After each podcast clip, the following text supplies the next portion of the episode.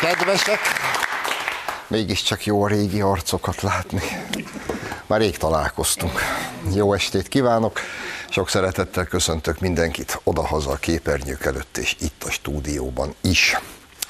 Az a helyzet, hogy a háború lesz nyilván a vezér témánk ebben az adásban is, ami nem túl vidám, de azért, hogy mégis legyen egy kicsit jó kedvünk, azért elmondom, ma reggel kaptam egy mémet, egy viccet, amint két órát röhögtem. Ez így szólt. Oroszországot leválasztották a CNN-ről, a Facebookról és a Pornhubról. Oroszországból kivonult a McDonald's és a Coca-Cola. Ha ez így folytatódik, az oroszok lesznek a világ legegészségesebb és mentálisan legkiegyensúlyozottabb nemzete. És tényleg. és tényleg. Úgyhogy uh, muszáj, ilyen helyzetekben is muszáj, hogy az ember megőrizze a jókedvét és a humorát. Amúgy pedig ma már tényleg mindenki tudja és egyértelmű, hogy a háború része a propaganda. Olyannyira része, hogy önálló fegyvernemként szokták ma már emlegetni. És nyilván önök is hallották, napokban felröppent a hír, Amerika bejelentette, hogy ők attól félnek, hogy az oroszok vegyi fegyvert fognak bevetni Ukrajnában. Ilyenkor azért a gondolkodó ember fejében így kigyullad a vörös lámpa, hogy aha, ezt már ismerjük, ezt már egyszer Irakba eljátszották, ezt a vegyi fegyverdumát. Amikor az összes létező titkosszolgálat tudta, hogy Saddam Husseinnek annyi vegyi fegyvere van, mint nekem otthon a Súfniba, de így belehazudták a világ képébe, hogy Saddam Hussein vegyi fegyvert fog használni, és belebombázták a középkorba azt az Irakot és azt a Saddam Husseint, akit egyébként Irán ellen az Egyesült Államok fegyverzett fel, és használt addig, ameddig szüksége volt rá. Úgyhogy Hallottuk ezt a hírt, helyre tettük. Aztán jött az oroszoktól a másik hír, miszerint Ukrajnában az Egyesült Államok olyan kísérleti laborokat tart fenn, amelyben biológiai fegyverekkel kísérleteznek, amelyeket többek között majd az oroszok ellen akarnak bevetni. Ilyenkor is kigyullad a vörös lámpa az ember fejébe, hogy ez nyilván a válasz propaganda, nyilván ez sem igaz. Ez egészen addig így gondoltam én, míg nem jött Victoria Nuland. Emlékeznek még Victoria Nulandra? Az egész amerikai Deep State egyik legocsmányabb alakja.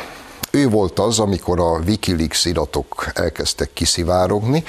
Ő külügyi államtitkár volt 14-ben, és Obama alatt, és őról a szivárgott ki az a hangfelvétel, ő mondja el, hogy 5 milliárd dollárt tett bele az Egyesült Államok az úgynevezett majdani forradalomba, hogy egy puccsal eltávolítsák az akkori ukrán vezetést. Na, most Victoria Nulland megint megérkezett az amerikai külügybe, és az orosz hír kapcsán a következőt bírta mondani, hogy egy, a Pentagon nem tart fenn vegyi laborokat Ukrajnában. Nem azt mondta, hogy az Egyesült Államok nem tart fent, hanem azt, hogy a Pentagon.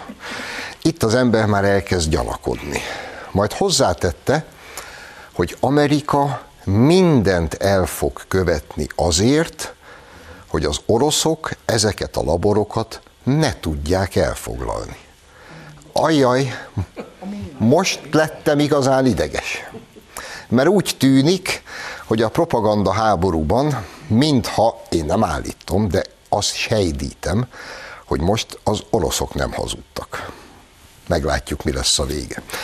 Minden esetre ez a propaganda háború zajlik, és a minap előkerült egy felvétel, amit én föltettem a blogomra is, azzal a megjegyzéssel, hogy fogalmam sincs, hogy ki az a fiatal hölgy, aki ezen a felvételen beszél, fogalmam sincs, hogy ezt kik csinálták, nem tudom ellenőrizni nyilván az igazság tartalmát sem, de ami elhangzik, mindennek ellenére megdöbbentő.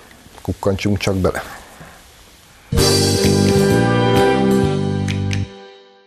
Hier, im Hintergrund seht ihr Donetsk, wo ich mich schon lange aufhalte. Ich höre die Bombeneinschläge, die es hier seit acht Jahren gibt. Die Anschläge, die auf die Zivilbevölkerung verübt werden. 14.000 Menschen sind hier im Donbass gestorben durch die ukrainische Armee. Das ist Völkermord. Das ist Fakt und das ist belegt. Es wird euch einfach nicht erzählt im Westen. Und ihr stellt euch jetzt dahin und benennt russischen Zupfkuchen um und findet das richtig. Ist euch überhaupt nicht klar, dass das narzisstisch ist? Das ist Faschismus. Faschismus ist die Diskriminierung einer Bevölkerungsminderheit. Und Nazis sind nicht nur diejenigen, die Juden diskriminieren und umbringen wollen, sondern Nazis sind in diesem Fall die, diejenigen, die Russen diskriminieren und umbringen wollen. Das wäre jetzt an all diejenigen gerichtet, die sagen, ich rede Quatsch, weil hm, ich sage öfter, dass in der ukrainischen Regierung Nazis sitzen. Und das könne ja nicht sein, weil Zelensky selber Jude ist. Es geht hier nicht um Juden, es geht um Russophobie. Wir sind alle gleich, wir sind alle Menschen, wir wollen alle in Frieden leben. Werdet nicht wieder zu einer nationalsozialistischen Gesellschaft in Deutschland. Passt mal ganz auf.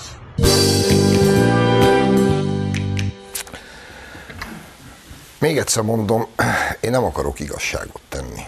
És nem tudom, hogy ez a hölgy megbízásból mondja, amit mond, vagy amit mond az igaz. De hogy az ukránok 2014 óta a lehető, és nagyon finoman fogok fogalmazni, a lehető legmostohábban bántak a saját nemzeti kisebbségeikkel. Legyen szó oroszokról, lengyelekről, magyarokról, teljesen mindegy. Ez a napnál világosabb tény. Ha csak azt végig gondoljuk, hogy a kárpátaljai magyar kisebbségnek mit kellett 2014 óta elviselni. És nem pusztán a nyelvtörvényről van szó, amely nyelvtörvény egyébként olyan diszkriminatív, hogy egy ilyen nyelvtörvény után az ukránoknak semmi helye nem lehetne, mondjuk az Európai Unióban. De azért emlékezzünk vissza, hogy a kárpátaljai magyar vezetőket az ukrán titkosszolgálat vegzálta. Emlékezzünk rá, hogy Beregszászon többször felgyújtották a magyar intézményeket. Minden évben lerombolják a Vereckei emlékművet. Ukrán nácik fenyeget minden létező magyar nemzeti ünnep alkalmából az ukrán nácik megfenyegetik a kárpátaljai magyarokat, hogy ki fogják őket írtani, megmérgezzük a vizeteket, kutyák vagytok, el lesztek innen takarítva. Hogy lehet így élni? És akkor mindezek után, most, hogy háború van, Ukrajna budapesti nagykövete március 15-e nemzeti ünnepével revolverez minket és nem tudom, hol volt a nagykövet asszony, akkor, amikor március 15-éken és augusztus 20-ákon az ő vérei ezeket a kárpátai magyarokat fenyegették kiírtással. Szóval még egyszer mondom, én nem szeretnék igazságot tenni, de hogy ami van, abban van felelőssége az ukránoknak is, ebben egészen biztos vagyok. És tudják, kiknek van még felelőssége ebben? Hát az amerikaiaknak.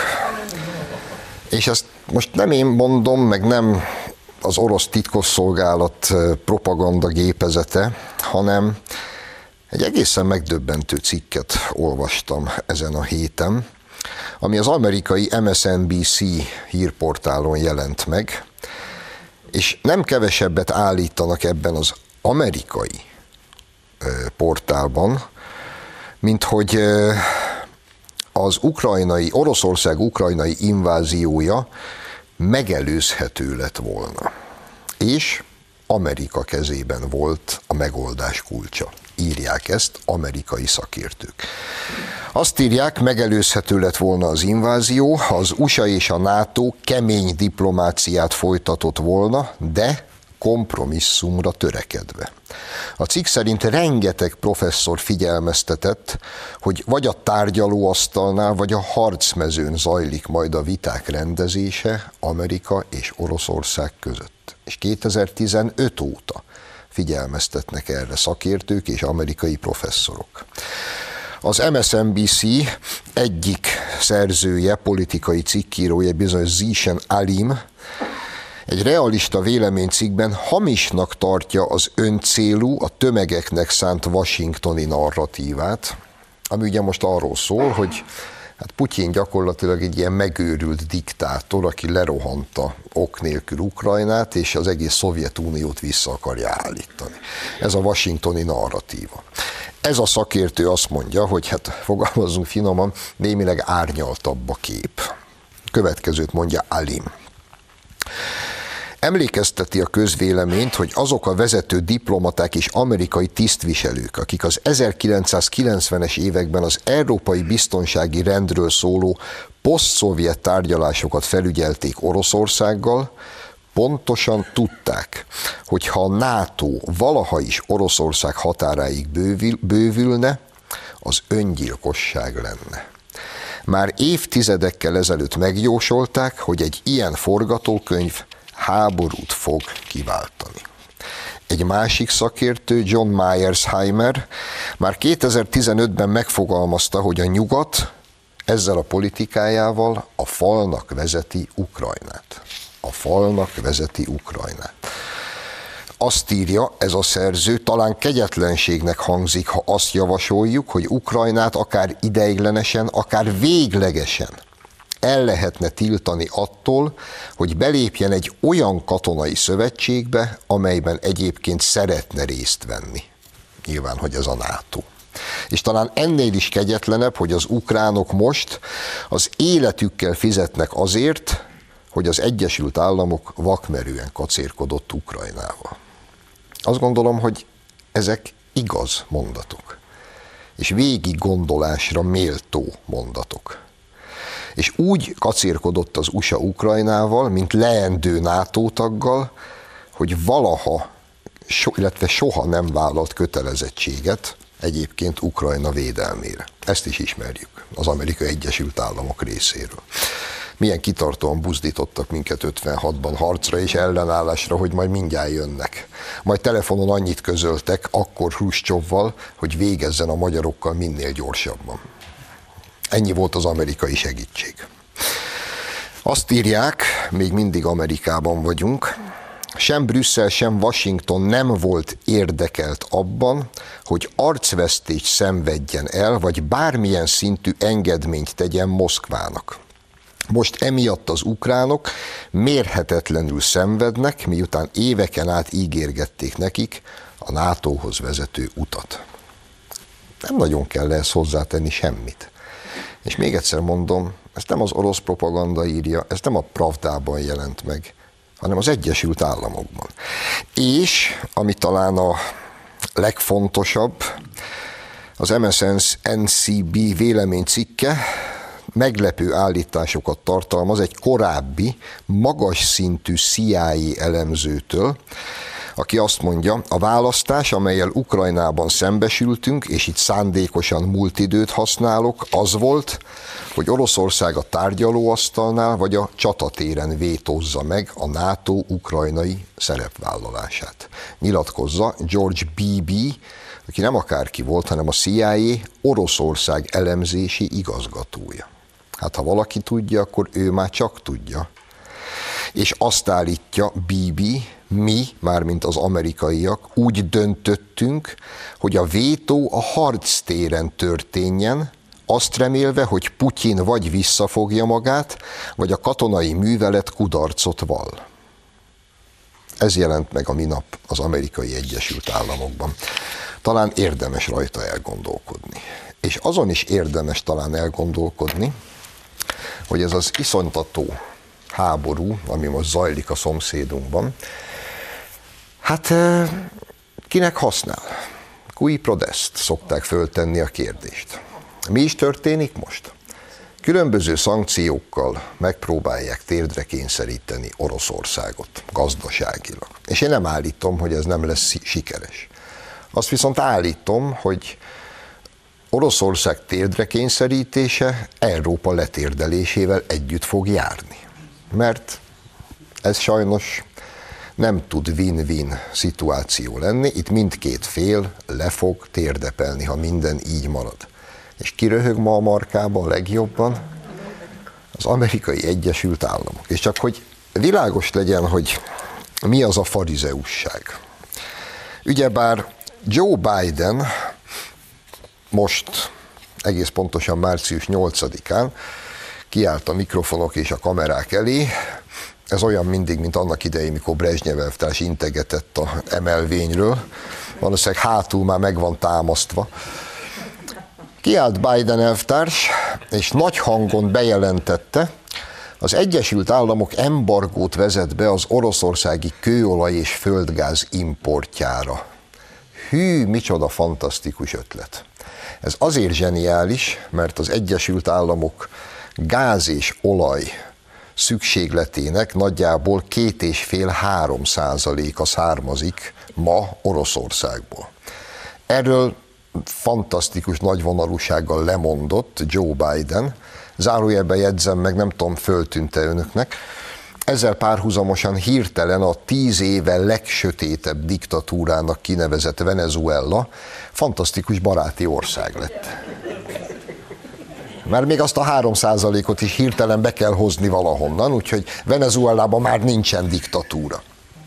De miközben Joe Biden elvtárs bejelenti, hogy a 3%-ot kitevő orosz gáz és kőolaj importot leállítja, hát valamilyen rejtélyes oknál fogva viszont az orosz urán import a szép csöndben továbbra is zajlik. Mert hogy urán nélkül viszont nem működnek az amerikai atomerőművek. Anélkül meg nincsen elég energia, hogy az amcsik befűtsenek. És bár Zimmermann elvtársnak remek ötlete volt itt Európában, most már tudjuk, hogy a Márkizaj honnan ilyen hülye, Timmermans most jelentette be, hogy pú, be kell fejezni minden orosz importgázt, olajat, majd kevesebbet fűtünk. Köszi. Köszi. Joe Biden még ezt nem merte bejelenteni, úgyhogy az urán továbbra is érkezik. Ami talán nem meglepő, ugyanis amerikai Egyesült Államok éves urán szükségletének 46%-át Oroszország, illetve két szövetségese, Üzbagisztán és Kazaksztán szolgáltatja. Na hát, ugye azért mindig újra és újra a törvény szövedéke mindig fölfeslik valahol, írta volt a költő.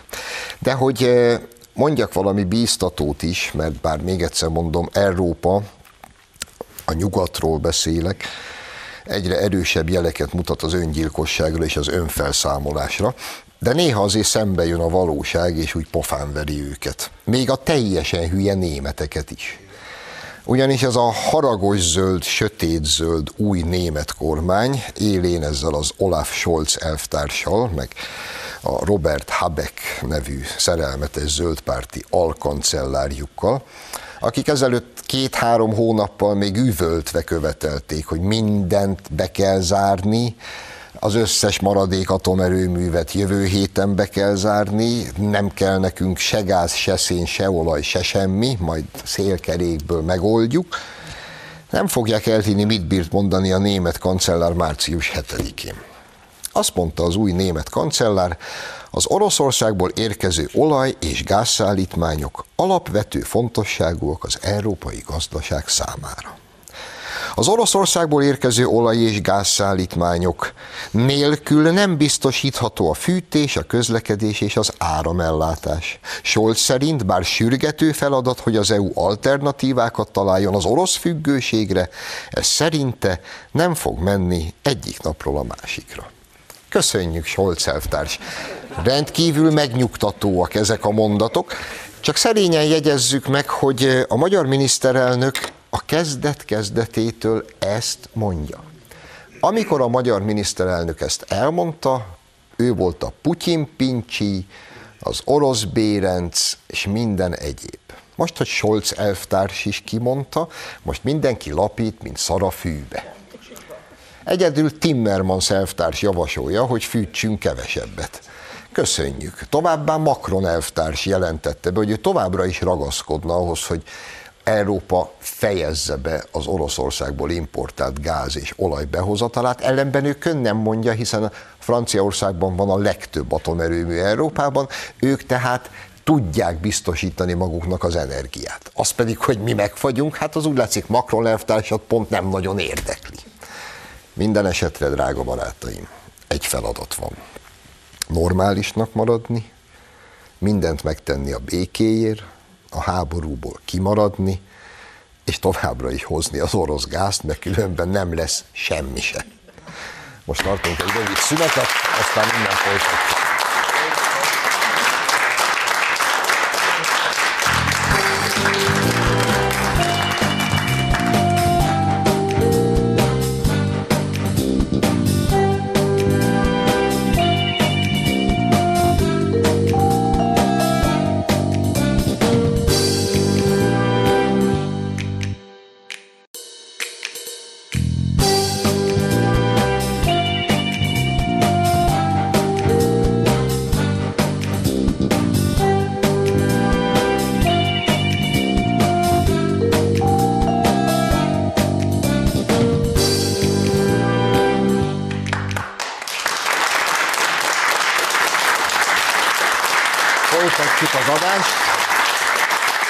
Folytatnánk az adást. Kell még valamit mondanom, Ildikó? Vendégem tehát a stúdióban Dajs Tamás, Európa Parlamenti képviselő, szervusz, köszöntelek. Tamás, egy kicsit, ez most már nem annyira a te asztalod, de mégiscsak kezdjünk be a politikával. Ugyanis a héten, hát mégiscsak kis túlzással vagy túlzás nélkül mondhatjuk, hogy történelmi jelentőségű esemény színhelye volt a magyar parlament, ugyanis megválasztották Magyarország első női, egyszer mint legfiatalabb köztársasági elnökét, Novák Katalint. Ezúton is gratulálunk neki. És nem tudok elmenni amellett, hogy az ellenzék képes volt arra, hogy kivonuljon, és még csak ne is gratuláljon neki. Te hogy kommentálnád ezt? Kínálkozó lenne az alkalom, hogy valami, valami hegyeset, valami éleset, valami a, az egészen méltatlan eljáráshoz illeszkedő dolgot mondjon az ember, de én inkább úgy fogalmaznék, hogy, hogy gondoljon bele az összes kivonuló baloldali magyar ellenzéki képviselő hogyha egy hasonló helyzetben az iskolás gyereke így viselkedne, hogy egy vetélkedő végén, amiben ő nem nyer, mármint a tisztelt magyar baloldaliak gyermeke nem nyer az iskolájában, azután olyan neveletlenül viselkedne, bocsánat, hogy ezt mondom, olyan szinte már a bunkóság határát súroló módon járna el, hogy nem megy oda az iskolás társához, nem megy oda a versenytársához, a riválisához, és nem gratulál. A sportszerűségnek a, az ember-ember közötti eljárás minimumát jelentő gratulációt, elismerést nem tolmácsolja, akkor mit mondott volna neki? Hát oda hívja, és azt mondja, hogy kisfiam, hát ilyen nem létezik. Hát hogy képzeled, hogy így jársz el? És ehhez képest, és én nem akarok itt nagyon patetikus lenni, de, de hát milyen példával járnak elől? A saját gyermekeiket illetően. Hát milyen példával járnak elől, amikor unos, untalan krokodil könnyeket hullajtanak a magyarországi demokratikus kultúra állítólagos hiátusai, gyengeségei, én nem tudom miei kapcsán is. Ehhez képest, ami valóban, hát nem is építené, hanem a demokratikus politikai kultúra minimuma lenne. A magyar országgyűlés választja meg a magyar államfőt a Magyar Országgyűlésben első körben a szükséges számú támogatásnál jóval nagyobb számban 137 magyar népképviselő Novák Katalint a Magyar Köztársaság első női köztársasági elnökévé választotta, és valóban, ahogy mondtad, a legfiatalabb köztársasági elnökünk is lett. És ebben a helyzetben azt az illetlenséget követik el, hogy a hűvös, foghegyről mért, de legalább rövid udvariassági gratulációnak eh, nem tesznek eleget, hanem kivonulnak. Hát gyakorlatilag, eh, hát hogy mondjam, eh, szinte, szinte egyből elütik a köztársasági elnök jelöltként még feléjük is kinyújtott kezet, hiszen Novák Katalin szerintem szerintem egészen kimagasló értékű, jelentőségű beszédében ugyebár elmondta, hogy ő a békesség embere szeretne lenni. És ehhez képest az a köztársasági elnök, aki azt mondja megválasztását megelőzően, hogy ő a békesség embere szeretne lenni, annak a köztársasági elnöknek egy ilyen minimális udvariasági gesztust eh, nem tesznek és nem gratulálnak. Úgyhogy, úgyhogy én szóhoz se jutok. Azt kell mondanom, hogy, hogy külön-külön és együtt is szégyelhetik magukat. Igen, két bolygón élünk, ebből is látszik. No, akkor térjünk az európai politikára összefüggésben sok mindennel majd a háborúval is. De először, körülbelül egy héttel ezelőtt már bejárta a magyar sajtót egy hír, aztán Újhelyi István ezt sokáig habosította. Ez a hír pedig az volt, hogy odakinn az Európa, Európai Parlamentben a Fidesz frakció is megszavazta azokat a módosításokat, amelyek példának okáért arról is szólnak, hogy Paks 2 beruházást le kell állítani. Most akkor megszavaztátok, vagy nem? Hát nézzük, hogy mi történt. Egy a oroszok által Ukrajnával szemben elkövetett katonai agressziót elítélő európai parlamenti határozatról volt szó. Amikor a részeiről volt mód szavazni, akkor ennek a határozati javaslatnak azt a részét, amit, és ez a lényeg, Cseh Katalin és Donát Anna erőltetett bele ebbe a határozatba. Tehát azok az európai parlamenti képviselők, akik a legelemibb magyar érdeket fenéken billentve beleszuszakolták ebbe a határozat tervezetbe, hogy Magyarország egyszer és mindenkorra mondjon le a paksi atomerőmű kapacitásának a bővítéséről, zárja el a keletről érkező gáz és olajszállítás elől a, a csapokat, ezek a képviselők, ezek nem svéd képviselők voltak, nem szlovákok voltak, nem máltaiak, senkit nem akarok megsértetni, hanem a magyar polgároknak hihetetlen súlyos károkat okozó javaslat megfogalmazói, ebben a határozati javaslatban való beleerőltetői, a magyar baloldal európai parlamenti képviselői voltak.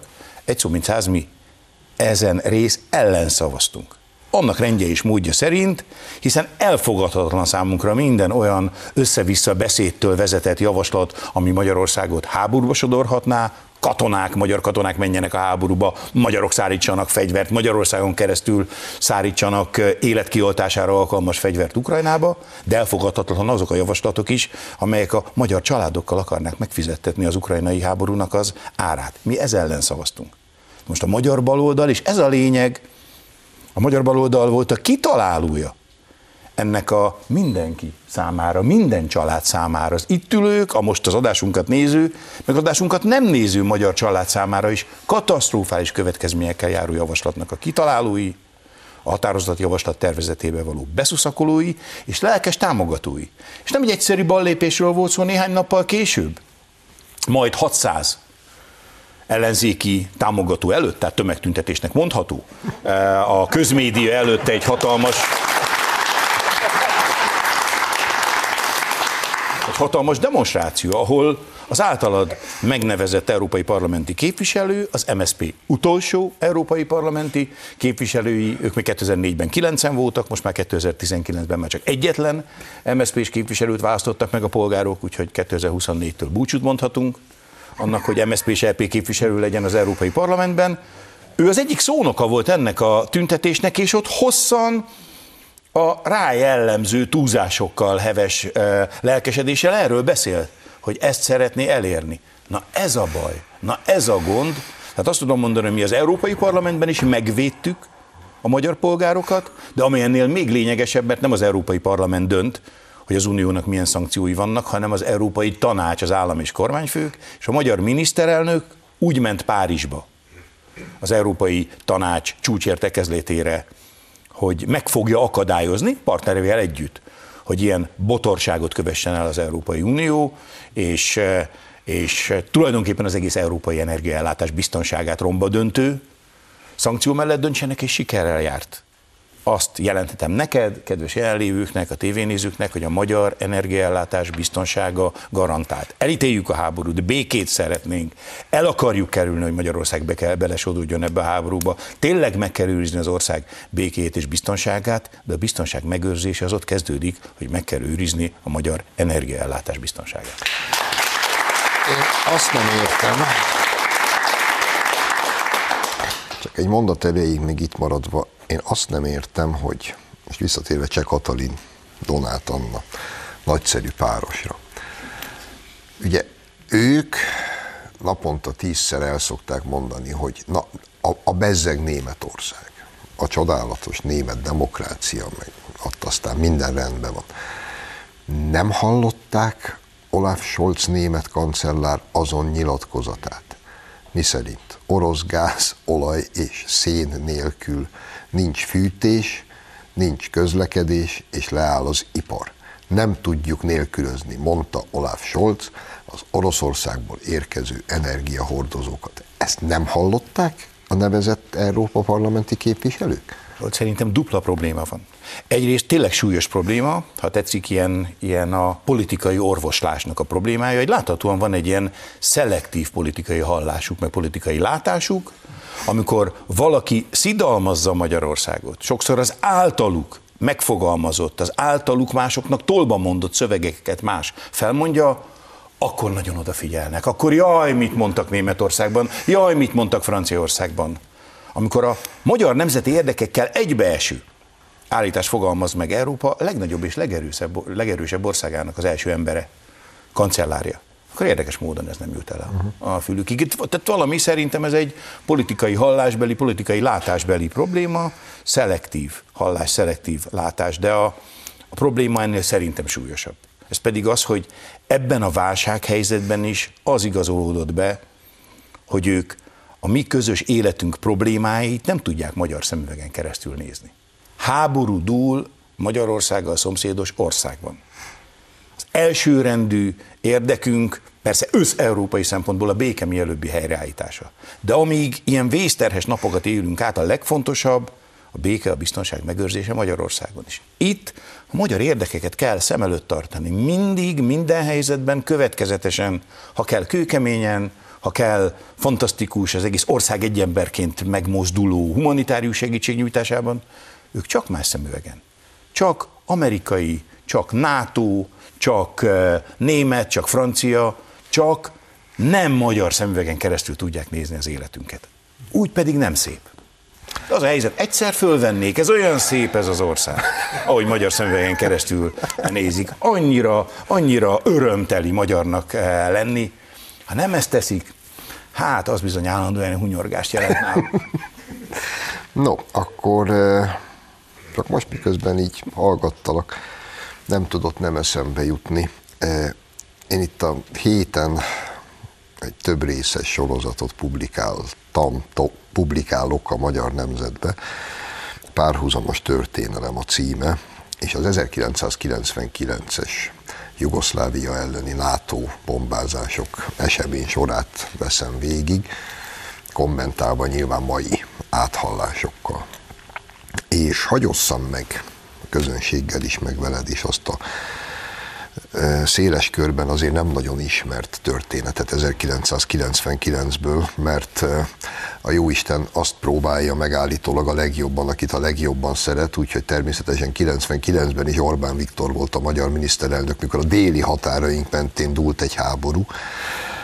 Akkor az történt, hogy az akkori amerikai elnök Bill Clinton személyesen felhívta Orbán Viktort és ezt én most nem tudom, hogy kérte, vagy megpróbálta utasításba adni, mindesetre az hangzott el, hogy Magyarország azonnal nyissa meg déli határa mentén a front szakaszt, vigyünk oda nehéz tüzérséget, és magyar területről kezdjünk el szerb célpontokat lőni.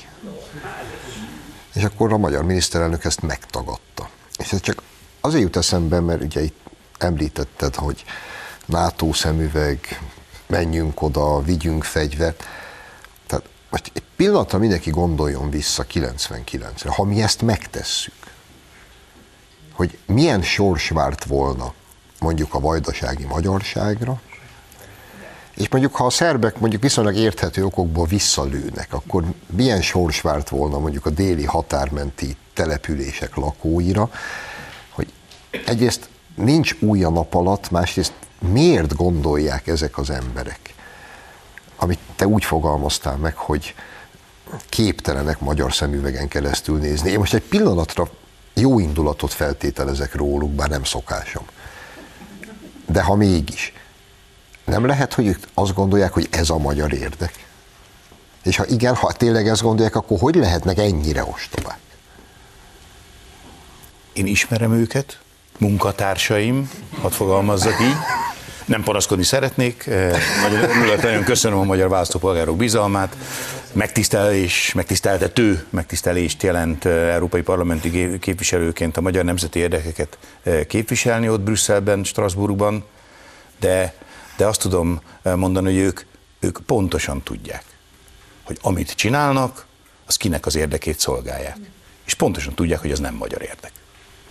És azért arra még hadd utaljak vissza, mert ez, ez nyilvános történelmi tény, hogy egy, friss NATO tagországként akkor Magyarország, az akkori magyar miniszterelnök, igen, nevezzük nevén Orbán Viktor, azt elérte, hogy a NATO bombázások azok ne érítsék, ne érintsék a vajdasági autonóm tartomány, eh, a vajdasági tartománynak a területét. Tehát azt a területet, ahol sajnos nem többségében, de mégis nagyon nagy számban a magyarok élnek.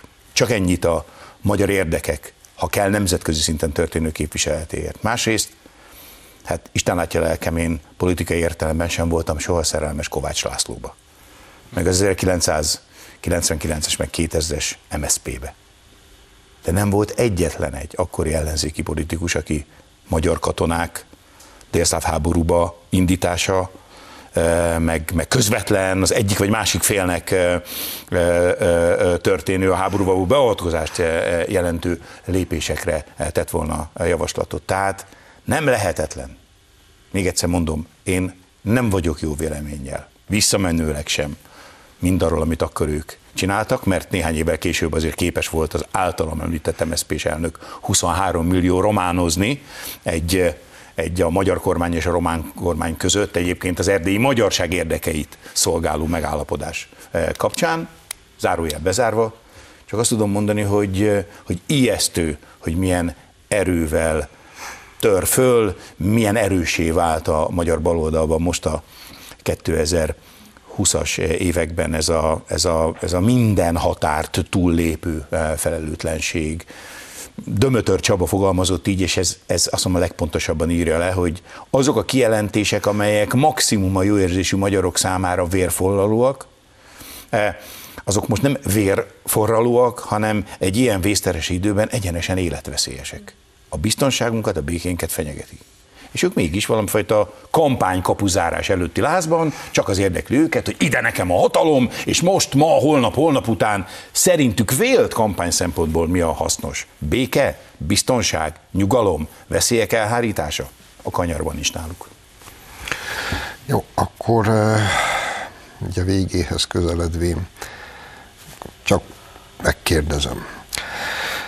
Az ellenzék, illetve annak valós vezetője, eh, Gyurcsány Ferenc egyáltalán nem csinált titkot az igazi szándékaiból, most kivételesen, legalábbis egyféle szándékaiból.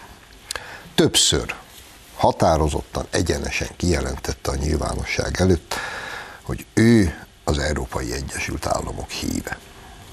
És ezért fog dolgozni, és ezért akar mindent megtenni, és hogy az Európai Egyesült Államok létrejöve ebben Magyarország is ott legyen, és így fel, beleolvadjon. Muszáj megkérdeznem, Tamás, szerinted egyfelől te hogy látod, hiszen te közelről ismered a viszonyokat, hogy látod, mekkora erők mozdulnak meg most azért Európában és elsősorban nyugaton, hogy valóban föderatívvá váljon az Európai Unió, és létrejöjjön ez az Európai Egyesült Államok. És ha ez létrejönne, az szerinted mit jelentene az 1100 éve létező magyar nemzetnevű emberi közösség jövőjére nézvést? A képlet szerintem nagyon egyszerű. És én tényleg azt gondolom, hogy semmi leegyszerűsítő nincs az, amit, abban, amit mondok. 450 milliónál is több európai polgár, lengyel, magyar, cseh, szlovák, francia, német, és nem mondom tovább a, többi 20-nál is több nemzetiséghez tartozó európai él az Európai Unióban. Közülük e, e, több mint 300 millió bír szavazati joggal. A szavazati joggal bíró európaiak 70-80-90 százaléka nem akar európai birodalmat. Ő azt szeretné, hogy a saját hazája erős lenne, és más hozzájuk hasonlóan erős államok, erős Európai Uniós tagállamok együttműködnének azokban a dolgokban, amiket külön-külön nem tudunk megoldani, hogy fele olyan, negyed olyan jól se tudunk eh, megoldani. Azonban óriási hatalmi erő mozdult meg, az európai bürokrácia, sok ország politikai elitje, hatalmas, Európán is átnyúló, Európát csak egy telephelynek, üzleti telephelynek tekintő nagy globális cégek, akik mind azt látják, hogy az ő hatalmi üzleti törekvéseik útjába időről időre állami intézmények, az állam egyes intézményei, hatóságai, szereplői, nemzeti kormányok állnak, és őket akarják eltakarítani az útból, és egy ilyen gyönyörű európai birodalom az eh, nekik a, a lehető legjobb. Egy biztos, Európa békéjére és biztonságára. Ha az ukrajnai háború kapcsán arról beszéltünk, hogy Magyarországon meg kell őrizni a békét és a biztonságot. Európa békéjére és a biztonságára mindig az Európában szerveződő és hatalmi törekvéseket megfogalmazó birodalmak voltak veszélyesek. Első, meg második, meg harmadik, német, meg német-római birodalom, a szovjet birodalom, ezek a birodalmi törekvések azok, amelyek aztán főleg a átlagos méretű európai országok az ezer éves múltal bíró európai nemzetek szabadságát, függetlenségét, jólétét nem fenyegették, felszámolták.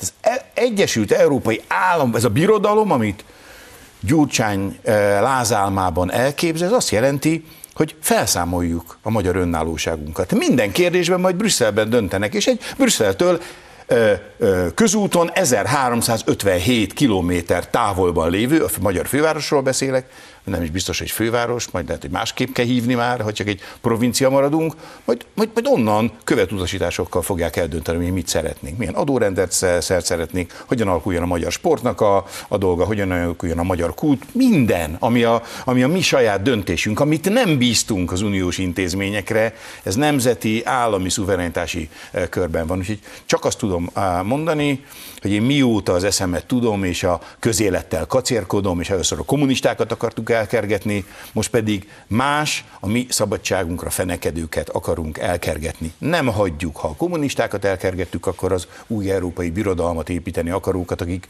a kommunistákhoz hasonlóan nem akarják venni a szabadságunkat, nem engedjük. Nekünk nagyon fontos a szabadságunk. Köszönöm. Köszönöm szépen, önöknek köszönjük a megtisztelő figyelmet, jövő héten a szokott időben várjuk önöket. Addig is minden jót, viszontlátásra.